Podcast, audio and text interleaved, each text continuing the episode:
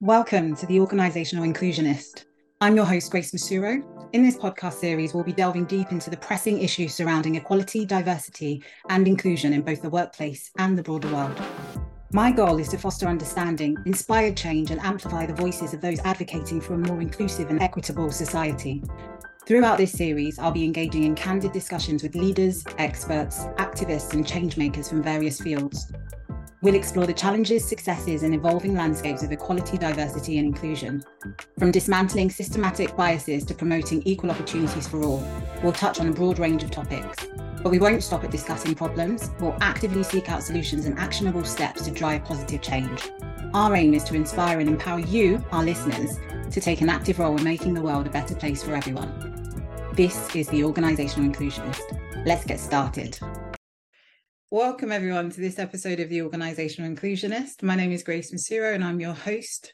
Today I'm joined by Catherine Stothart, who is a leadership coach who has coached and trained hundreds of leaders in top multinational companies, including Airbus, Google and Audi. She's also the author of two business and self-development books, How to Get On With Anyone and Motivation, The Ultimate Guide to Leading Your Team. Catherine, thank you so much for joining today. Uh, I'm really looking forward to our conversation about the power of inclusive communication, and also really excited that we're going to be the first to hear an extract from the chapter in the newest edition of your new book, How to Get On With Anyone, which is due out later in twenty twenty-four. So I just want to say thank you in advance. That's um, right. I'm really looking forward to that. Um, So before we get stuck in, I always like to start the sessions with an intro to really give our listeners a bit more context about who you are and the work that you do. So would you mind just letting everyone know who Catherine is and what yeah. you do? Okay, thanks, Grace. And I'm very pleased to be here. It's lovely to be invited. Uh, yes, yeah, so I'm a leadership coach. I work with Airbus. I've worked with Airbus for about ten years, coaching some of their, their leaders. So that's one-to-one executive coaching. Um, I also work with Google. The Google work started during COVID, actually, and they launched a program to train managers in how to coach their teams.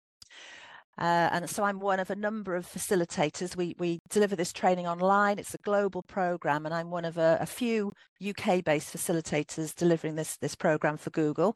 So that's really good. So sometimes I can have people who are in America or Thailand, or most usually it's somewhere in Europe or, or uh, Middle East or Africa because of the time zones. But um, that's really interesting.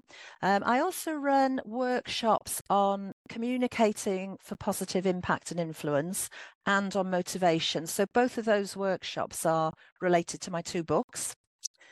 Um, and yeah, background wise, so I, I don't know how much detail you want me to go into, Grace, but my background, I started in human resource management with Ford Motor Company. Then I joined Mercury Communications.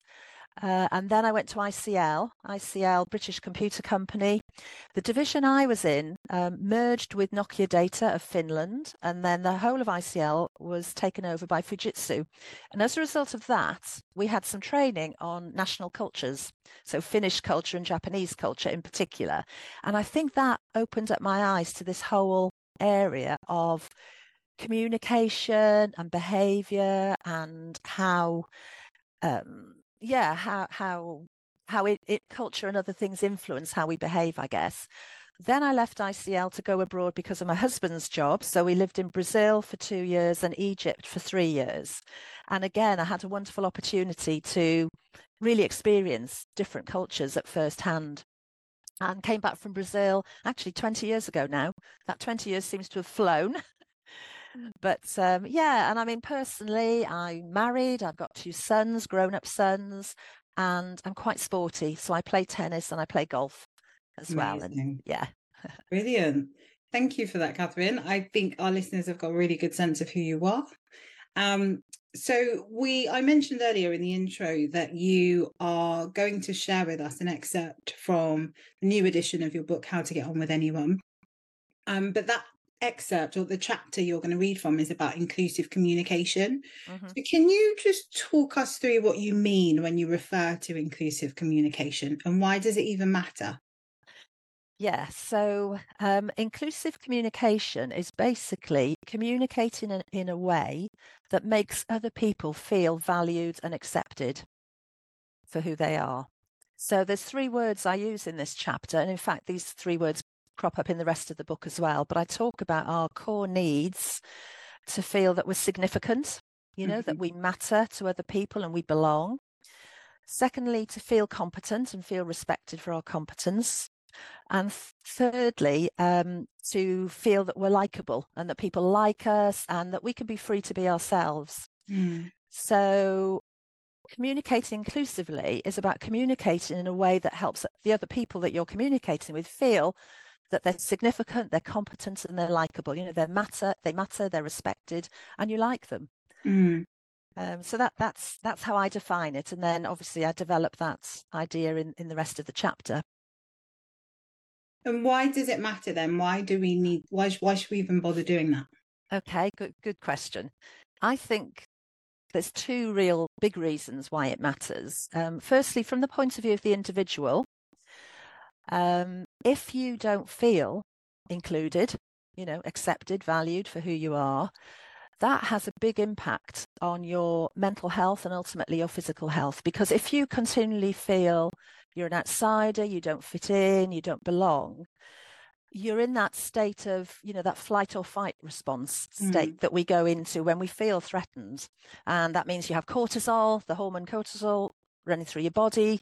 Um, and over the long run, not only does that make you feel, you know, unhappy or stressed, but you, that can actually lead to physical problems like heart problems, for example. So for the individual, it's, you know, a pretty unpleasant experience to be in that situation, uh, for example, at work or or in their social lives.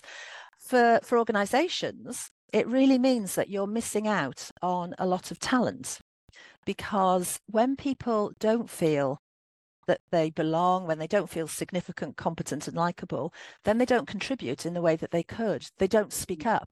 They don't give their views and opinions. So you don't get that diversity of thought that you would get if they did contribute. Yeah. And, you know, we live in a diverse society. Companies, organisations have customers, clients, employees who are diverse. And we need people to feel that they can, you know, contribute and, and, and be themselves. There's a great book, actually, by Matthew Syed, called Rebel Ideas, and that book is about um, diversity of thought and the importance of having diversity of thought in your organisations and also I think in society as a whole, really. So mm-hmm. I do think, you know, inclusive communication, I do think it really does matter for individuals but also for the wider wider society. Absolutely, I agree. What would what do you think are some of the barriers to inclusive communication? Wow, what a big question. Um, The first barrier, in a sense, is in our psychology. So we have a tendency, a cognitive tendency, a tendency in our brain, if you like, to favour people who are like ourselves. It's easier to build rapport with people who are similar to us. We feel more comfortable with people who are similar to, to us. And in a, in a, in a way, our brains automatically put the world around us into categories. That's how we make sense of the world. Mm-hmm. We put things into categories.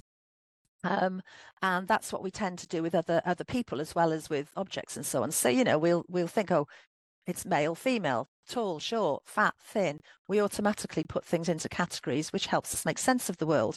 The problem is when we then make assumptions based on those categories.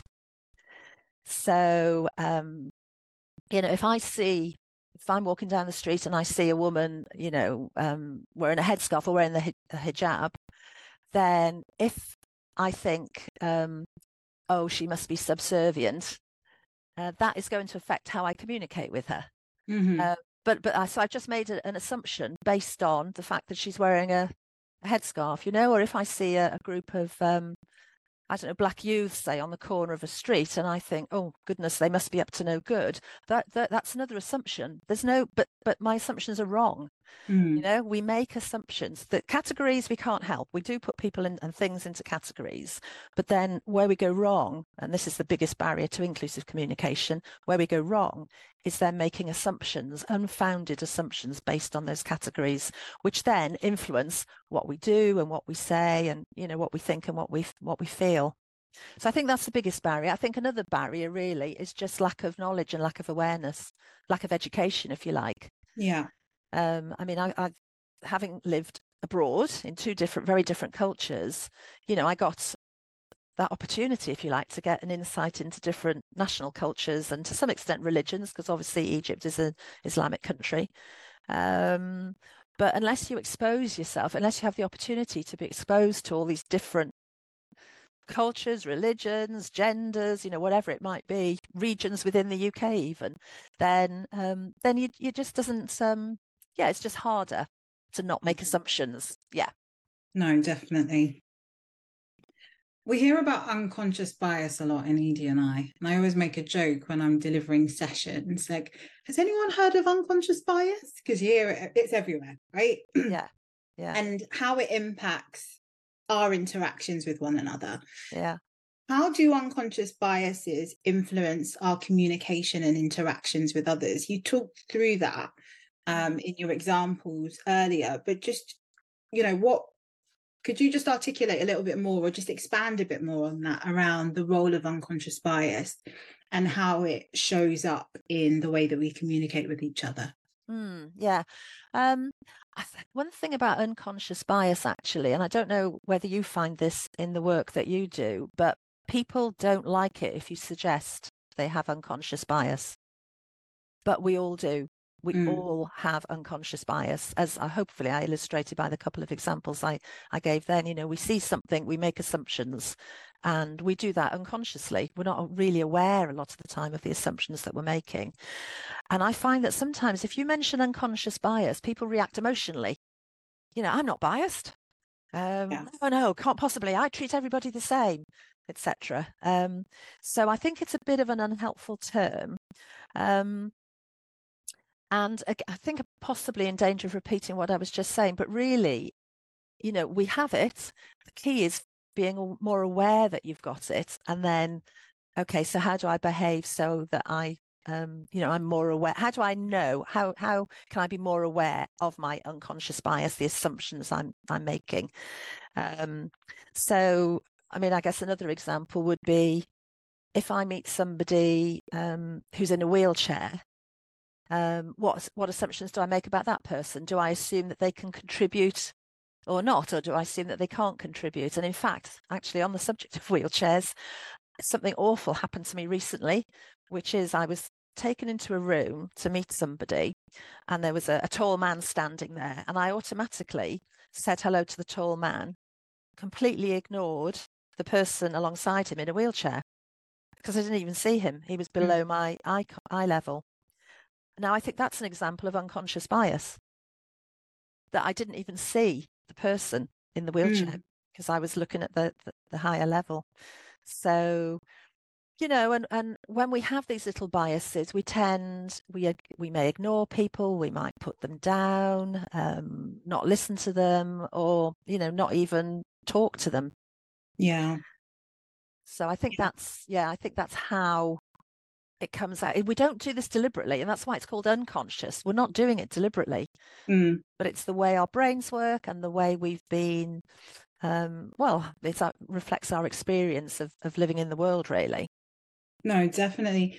I remember a few years back, I was, um, I was a stakeholder manager for an organisation, and I was responsible for pulling together supply chains for bids that the organisation were going to go on. And I went for a meeting with a university who were potentially going to be part of our supply chain that we were building. And I'd selected the university based on my understanding of the work that they do and how I felt they'd add value in delivery and subsequently in the bid.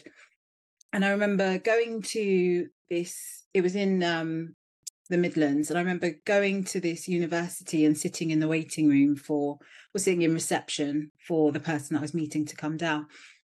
And she walked into the reception. There were quite a few of us sitting in a row, uh, waiting for different people, I can only assume. And um, she walked through, she walked down the line saying grace to every woman in the line, skipped me, and continued saying grace to everybody else. And I watched her. And when she'd finished and she looked confused and went back to the receptionist, before she got back to the receptionist, I said, "Hi, I'm Grace." And I stood Gosh. up, and she yeah. she literally looked like she wanted the ground to swallow her I up. Bet. Yeah. Yeah. Um, and you know, that was a perfect example of unconscious bias. She didn't expect, you know, a Black woman to be there mm. selecting a supply chain and leading that activity. Yes. Um, needless to say, I didn't put them on the supply chain. Um, I didn't think yeah. it was a good representation of the culture and the values that the organisation that I worked for had.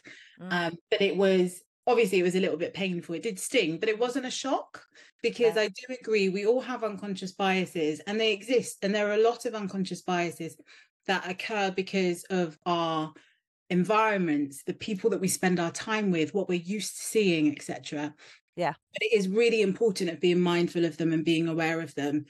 And, you know, you mentioned earlier about people get really defensive. Some people do get defensive. I am very conscious of my unconscious biases. So I have, you know, some biases I'm not proud of. If I see a tall white man in a room, I will assume that he's the boss, or that he's yeah. got a really powerful role, because he's tall and he's white, and we associate those with power. Um, but similarly, if I see a, um, you know, a Black woman, a, a more a, a middle-aged Black woman who's, you know, a fuller, fuller figured woman, mm. I would automatically associate love and warmth with that woman because yes. of my association with that growing up as a child. Yeah. Um, but she might not be that. She might not be no. that, you know, but it right. is an unconscious bias. So yeah. just to kind of, the only reason I give those examples is to highlight that actually we always think of unconscious biases as being negative. And when we're talking about them in equality, diversity, inclusion, traditionally they are unconscious unconscious biases that mean that we treat other people, you know, unfairly or unfavorably as a result yeah. of those unconscious biases. But the fact that we can have unconscious biases that are that appear positive, appear yeah. as positive, yeah. um, but they are based on our experiences, and just really highlighting that we have them for a yeah. range of different reasons yeah. because of different experiences. Yeah. Um, and it doesn't make you a bad person, it makes you human. Like, that's what the yes. human brain does. Yes. The human brain reasons based on past experiences yes. or knowledge that we've had, and that's where unconscious bias comes from. Yeah. And so the key, as you as we said, is, you know, being aware of it. I've got another quick example. So I used to do a lot of interviewing of people for recruitment, and I also used to train managers in in interviewing skills. And I sometimes gave the example to the managers of, at the end of the day, if you've interviewed half a dozen people for a job, you're a bit tired, you've got your competency-based questions ready, yeah. you know, you're a bit tired, and then the last person of the day walks in and, you know, they look a bit scruffy, or they've got a regional accent or whatever. There's a tendency to think, oh, God, this is going to be a waste of time. However, I don't do that. I'm a professional person. You know, I don't do that. Um, and the number of times I've gone through an interview in that situation, and actually that person has turned out to be the best person for the job, has it's it's amazing, really. And, yeah. I, you know, that's a little anecdote I used to give to the managers I used to train, because, mm-hmm. yeah, you've got to be aware of your assumptions, and then you've got to discount them. And, and be open-minded and look for the evidence that hopefully disproves those assumptions. Absolutely. I think look for the evidence is so important as well, because that in itself is a huge challenge, is actually looking for evidence that disproves what you already yeah. believe. That takes work and commitment. Yeah. yeah. So let's say I'm someone who wants to unpack my biases. Mm-hmm. What steps can I take to become more aware of them and mitigate their impact on communication? Mm. That is, a, again, a big question. Um, so I think we're already starting to touch on that. It's, you know, trying, challenging yourself all the time. Hang on, what assumptions am I making here? You know, hang on, what assumptions am I making here? You have to keep saying that to yourself, really. Um, and even, you know, if, it's that very basic thing of, if somebody talks about, you know, a surgeon, a pilot, a plumber, do you assume it's a man? And and why, mm-hmm. you know? Or if they talk about a nurse or a teacher or a care, care assistant, you probably assume it's a woman. You have to constantly, you know, almost challenge those those assumptions that you're making, and then the consequences of those assumptions, as, as you said, how it then makes you behave if you make the make an assumption that maybe isn't isn't correct.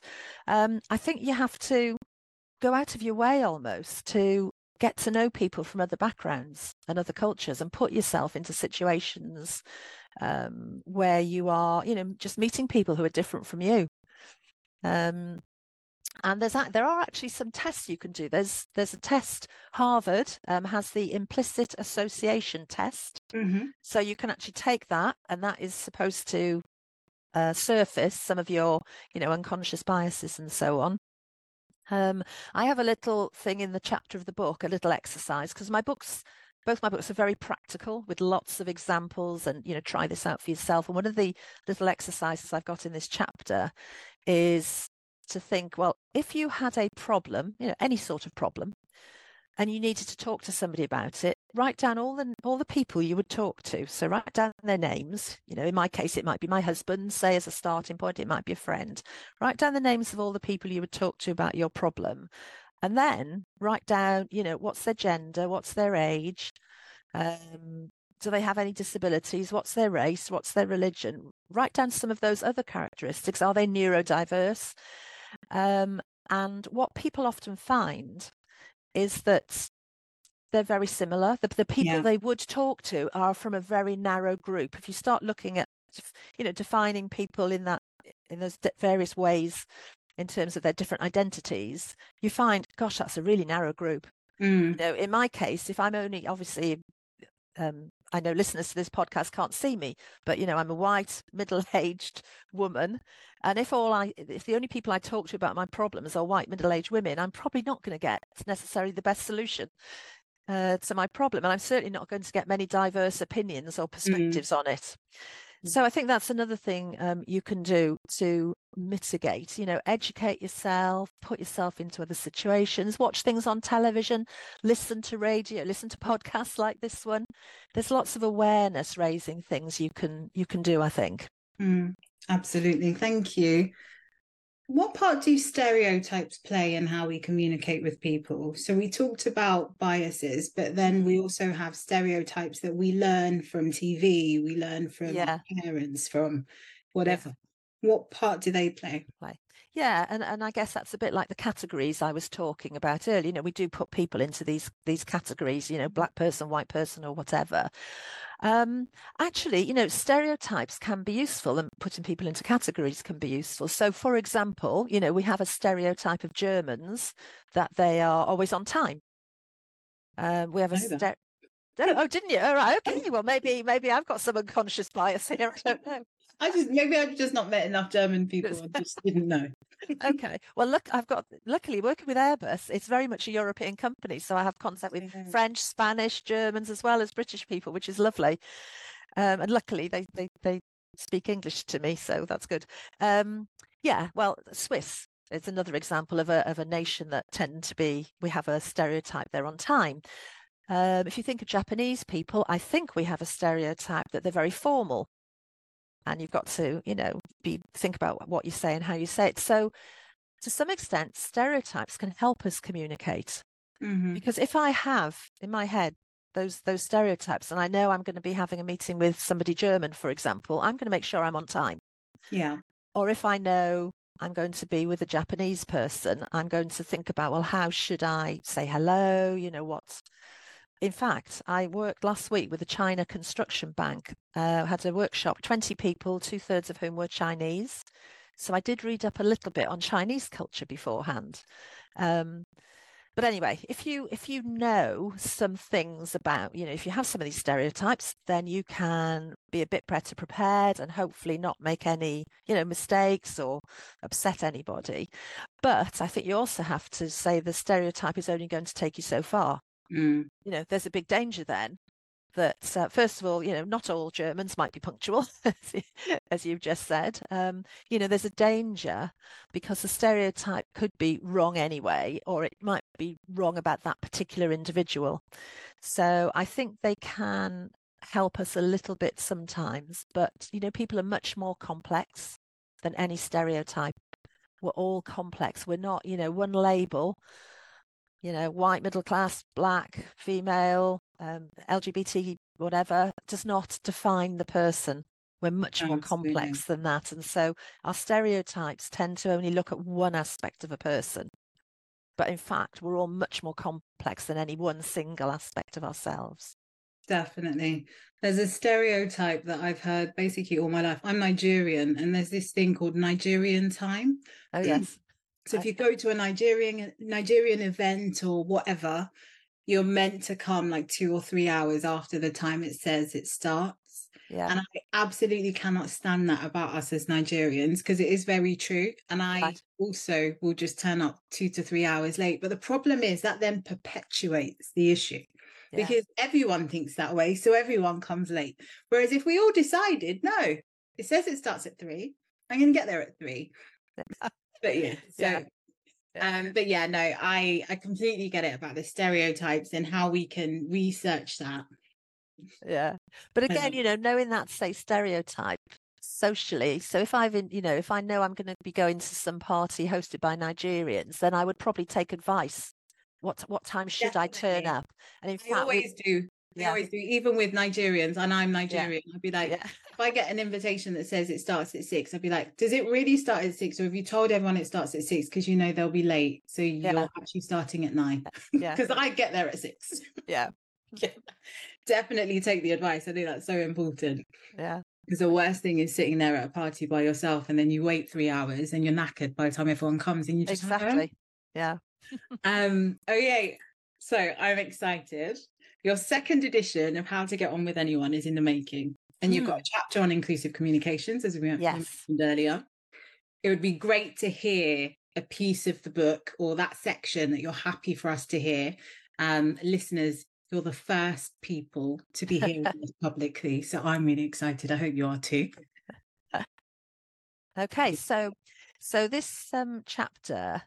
Um, about inclusive communication, or communicating inclusively, I think I put it that way around as the chapter heading, towards the end of it. So I've got lots of advice and guidance, do this, don't do that, you know, think about this, think about that, all that sort of stuff. But then towards the end of the chapter, I've got a little section on what to do when non-inclusive behaviour occurs. So if you feel someone has said or done something to you that you think that, you know, they really shouldn't have, and that's made you feel excluded, um, what should you do? Um, and of course, so I'm going to read that because partly because I thought, well, it might be useful, but also, you know, there's never only one answer to any mm-hmm. problem. So this is my take on what to do, but, you know, I'm sure listeners will have other ideas. So this is the section, what to do when non-inclusive behaviour occurs. Sometimes non-inclusive behaviour occurs through ignorance or clumsiness rather than ill, ill will.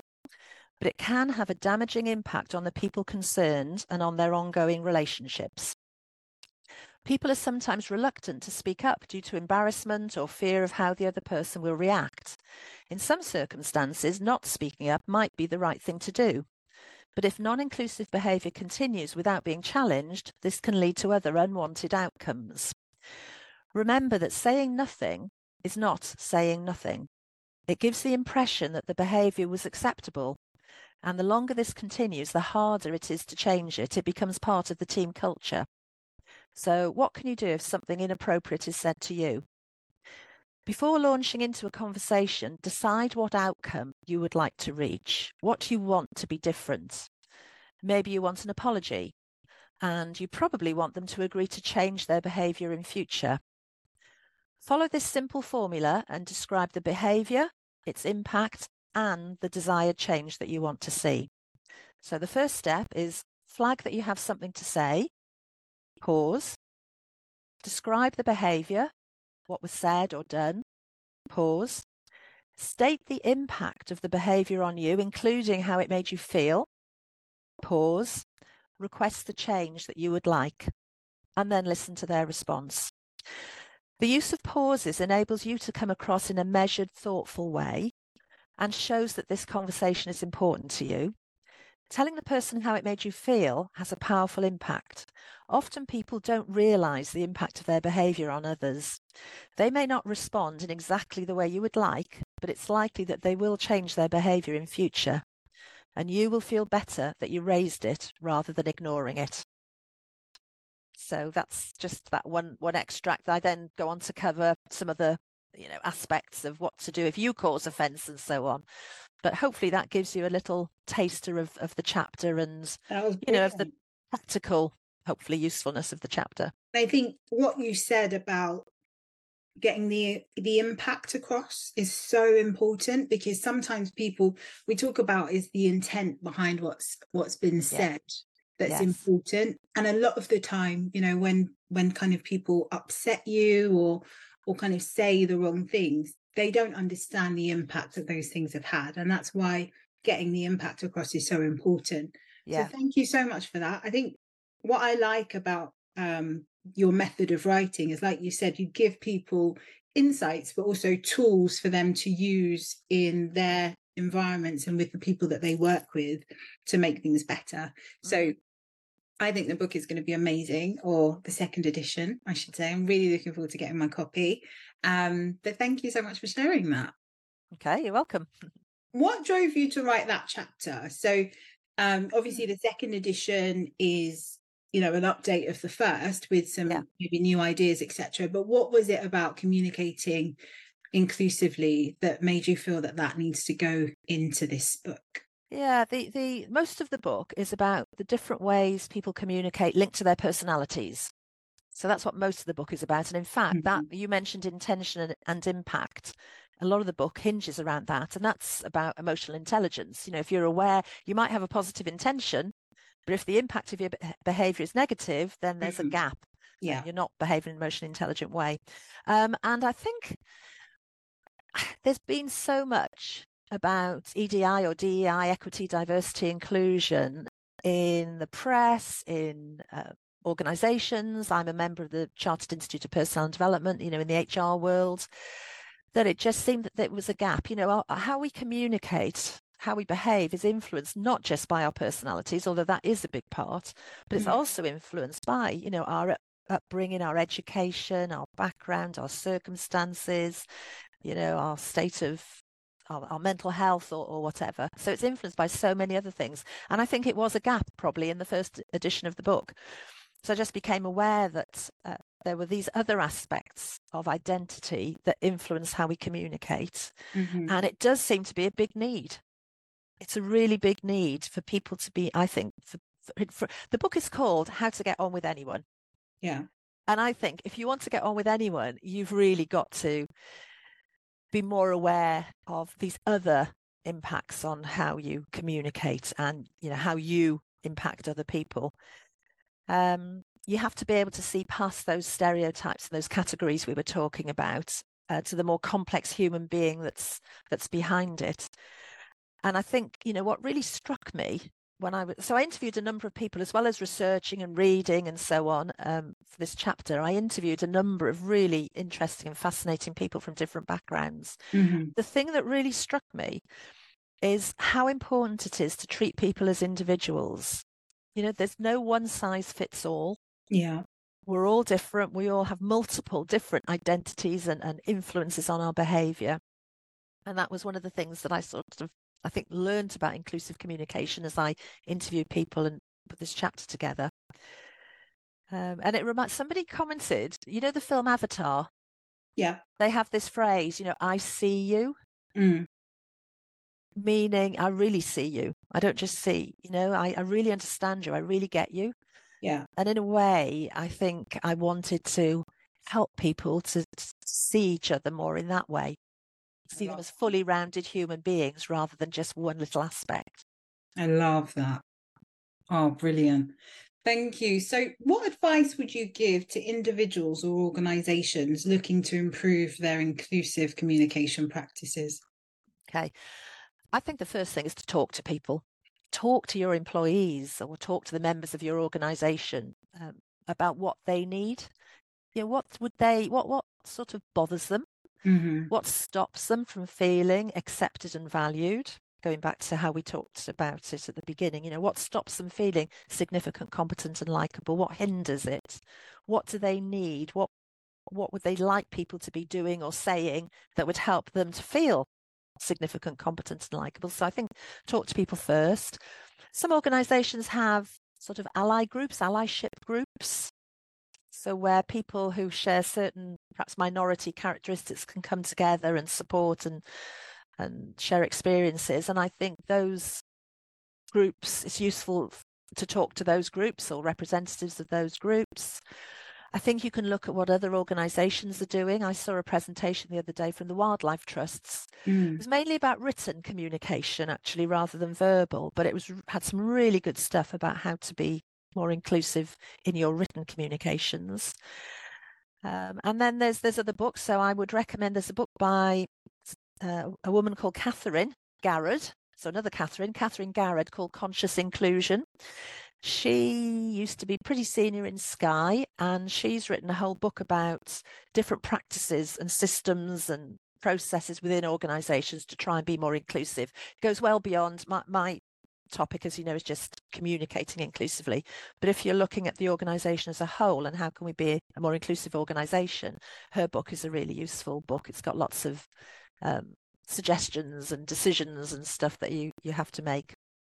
So, yeah, just find out what other people are doing, talk to people. It's that whole situation. Once you talk to people, you realise there is there's lots of good ideas around. There's lots of good practice around, and we just need to make it more visible and share it. Absolutely. Thank you so much. How do you envision the future of communication in a more inclusive society? I wish I had a good answer to that, Grace, and I, I don't have a good answer to that. It does sort of worry me. As I said earlier, we tend to have this bias towards people who are like ourselves. So we tend to, you know, favour people who are like ourselves, and social media can turn into a bit of an echo chamber, can't it? Where you just, you join groups and, and communicate with people who think the same as you rather than who think differently from you. Mm. Uh, and that does worry me a bit, but I, I think that you have to, you know, not expect everyone to be the same as you. You have to be interested, be curious in about other people, about their lives, and recognise and celebrate difference and sort of value those differences and not feel threatened by them. Absolutely. Um, so that's how, that's what I would like to think we could move to. Mm. How many years that will take, I don't know. But um, that's that's what that's my the aspiration, really. Just being aware that people are different, but valuing those differences and and the the great experience and diversity that they bring. Hear, hear. No, I completely agree. I think that does sound like the utopia. I think, you know, like like kind of you presented, there is definitely quite a bit of work to be done to get there. Yeah. Um, and I don't know if we'll necessarily see that in our lifetime, but um I'm glad that, you know, books like yours and and Conscious Inclusion, etc. are out to hopefully do some of the, or enable people to start to do some of the groundwork to create those societies. Mm. Yeah, Catherine, thank yeah. you so much for your time today. This conversation has been really good. I'm excited for the book, Um, but I think your insights on inclusive communication have also been really useful, because we, we hear about inclusivity a lot, but not necessarily enough about actually how do we look at that from a communication point of view? How do we make sure that we're communicating in a way that is inclusive and makes everyone feel understood, feel heard, et cetera. So thank you yeah. so much for that. Great. Thanks, Grace. Thanks for inviting me. I've really enjoyed talking to you. Yay. This podcast is brought to you by Acquaints Consulting. We'd love it if you could take a minute at the end of this podcast to follow, subscribe, whichever is easier or available for you on the platform that you're listening to us on. We're really keen to grow this channel and really impact equality, diversity, and inclusion across the world. And with your support, we can do just that.